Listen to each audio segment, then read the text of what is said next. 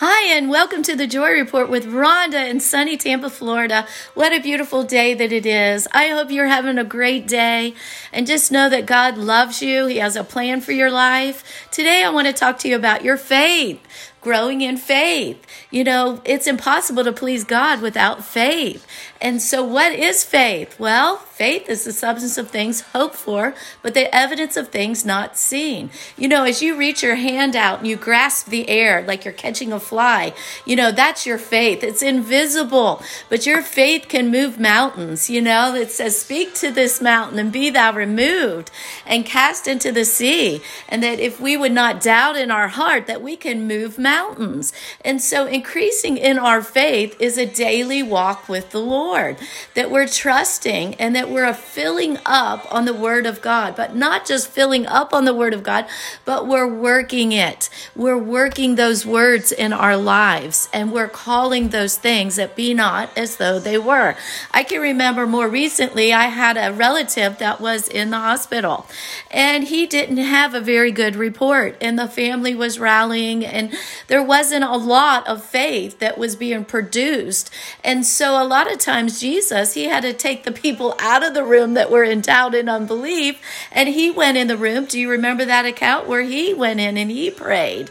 And so you have to have a strength of faith that's moving in and amongst through your words upon the situation that you are putting your faith on and that you're trusting the Lord for that particular outcome. And you know, the will of God for some in particulars is not in the Word of God. You can't find in the Bible who you're to be with, or it doesn't have names and places. And so these are things that you get as you trust the Lord and you begin to pray and you pray out things through the Spirit of God and He drops them on you and you know it.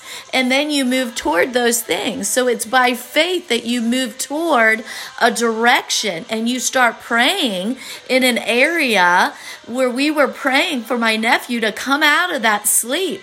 He was sleeping in the hospital. Well, the hospital and the report of the hospital said he was in a coma.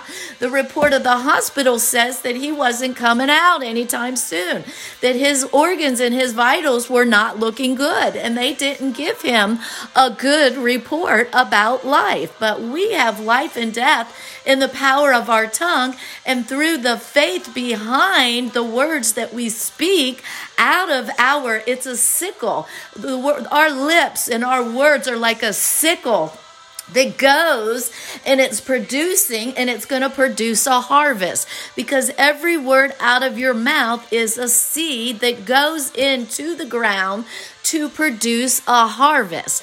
And the harvest that we wanted was that my nephew would be raised out of that hospital bed. That whose report are you going to believe? We are going to believe the report of the Lord. And when you believe the report of the Lord above all the other voices, above all the other outside influences that come, because God is not a mind, He is a spirit, and they that worship Him must worship Him in spirit and in truth. And the truth of God's word must go. When you speak the truth, it puts an error arrow right in the lie that was dispelled against the person, the situation, what you are dealing with. Because the weapons of our warfare are not carnal, but they're mighty for pulling down strongholds. There are strongholds that are formed in the minds of individuals because the lies of the enemy have come, or the report, because in the word it says, Whose report are you going to believe? So I say to you, whose report are you believing today? So you're going to have to have a paradigm shift. There's a story about a ship that was out in the ocean and it was coming into port and it kept radioing this bright light, right? and it knew that this bright light was in its course. And it kept radioing it and saying that I am a U.S. Coast Guard. I am coming in for, and you are in my course and re, you know report tell me who you are. Basically i don't know how they all all their jargon that they use but he was given it. He kept giving these clarion calls to this particular vehicle or whatever he thought was in the water this light and the light came back on the radio and says I am a U.S. lighthouse and I'm not moving or going anywhere. so, guess what? It was all about that ship that was coming into port that was going to have to do the changing, that was going to have to do the calibrating, that was going to have to maneuver to get get in position to come into port so i say to you you have to get in position it's a posture of faith of trusting in the lord Faith is the substance of things hoped for, but the evidence of things not seen. Just like you put your hand to catch a fly. How many of you have ever done that? You just grab that. You try to catch that fly. How many of you really caught one? so it's a difficult thing. You got to really have precision to be able to reach out and grab into the air. Well, your faith is not seen. Your faith is just like that air, but it's producing the words and the oxygen that you're using to go forth forth out of your spirit, man, out of your voice, and you speak it into the natural, and it goes into the supernatural, and it goes and brings that which you have need of, whatever it is that you're trusting the Lord for. Well, we were trusting for my nephew to rise up out of that stoop and stupor of sleeping and speaking life and health over him and he has come out of that but the report was not good so a lot of times you have to posture yourself to believe the word of god above every other report you have to have a paradigm shift just like that person that was driving that ship into port. The captain had to have a paradigm shift because obviously something was going amiss that he didn't know that that was a lighthouse. So I say to you today, be strong in the power of his might because God wants to come on the scene in your situations on the behalf of your loved ones. He wants to perform a miracle. He wants the healing power of God to go in their body, but he has to have somebody full of faith that's speaking the word over them that won't take no for an answer. That you have to have immovable faith, that faith moves mountains, and you have to know it. So, just like the virgins, there were virgins that had oil and ones that were not pre- prepared and did not have oil. So, I say, if you don't aren't strong in your faith, get stronger in your faith. Start practicing your walking in faith and trusting the Lord for smaller things if you can't believe for the bigger things. Start you got to start small because I can say that my life is accumulation of walking in the faith of God, walking and trusting and believing that he's going to come through. And I can tell you one story after another after another where God came through that I still am am off of the one time in the beginning with my walk with the Lord, and I was trusting Him. I can remember I always revert back to that because those same prayers that I prayed in the beginning of my relationship with the Lord, they were full of faith and full of trust, and He came through for me. But now it's just different numbers, it's different things that I'm trusting and believing. It was the same faith, but I grew that little mustard seed because everyone's been given a seed. Every person has a little mustard seed. But what are you doing with that seed of faith? Have you developed it? Have you caused it to grow? Can you move those mountains in your life? Are you able to see the hand of God move when you're praying for provision? Are you able to see your prayers being answered? Well, there's a disconnect if you're not getting your answers to your prayers because the Lord is yes and amen. Every promise in the Word of God is yes and amen. It's earmarked for your home, for your family, for everything that concerns you. And so just know that the only thing that God cannot move against is someone's will. When someone is not willing and obedient, they will not eat the good of the land. In God, you have to be willing and obedient to walk in the light of the knowledge that you have. And you have to stay in that posture. But if you choose other things and you choose over the counsel and the knowledge of God and what the word says and what his covenant says for you in the word, you know, there are some some things that are just givens that you have to get in the word and know who you are in Christ. And then you don't budge in that. You have authority. You have all power and authority that's been given to you in the name of Jesus. The blood of Jesus that was paid for you at Calvary is the same blood that you're operating off of today. It's the same promises you're operating. You were healed 2000 years ago. So you have to stand and and and stand in that posture and say no sickness. Every symptom lying symptom leaves me in the name of Jesus I'm not moved by what I see. I'm not moved by what I feel. I'm not moved by my physical senses because God's word is forever settled in heaven and in earth. What is bound in heaven is bound in earth, but we bind it in heaven, we bind it in earth and then it's bound in heaven. It cannot rule and operate amongst us or in us or through us because God's work as is at is at work infecting those situations and those causes. But if you have a person that is not willing, he will never override someone's will. So those are just particular situations where it's you're not going to be able to move the mountain because God will not override someone's will. So in other situations where you have full dominance, full control, trusting for your finances, trusting for different things that these mountains that need to be moved, you need answers, you need wisdom, you need direction, you need discernment by the Spirit of God. Well, that causes you to activate your faith. The virgins, some were prepared, some weren't.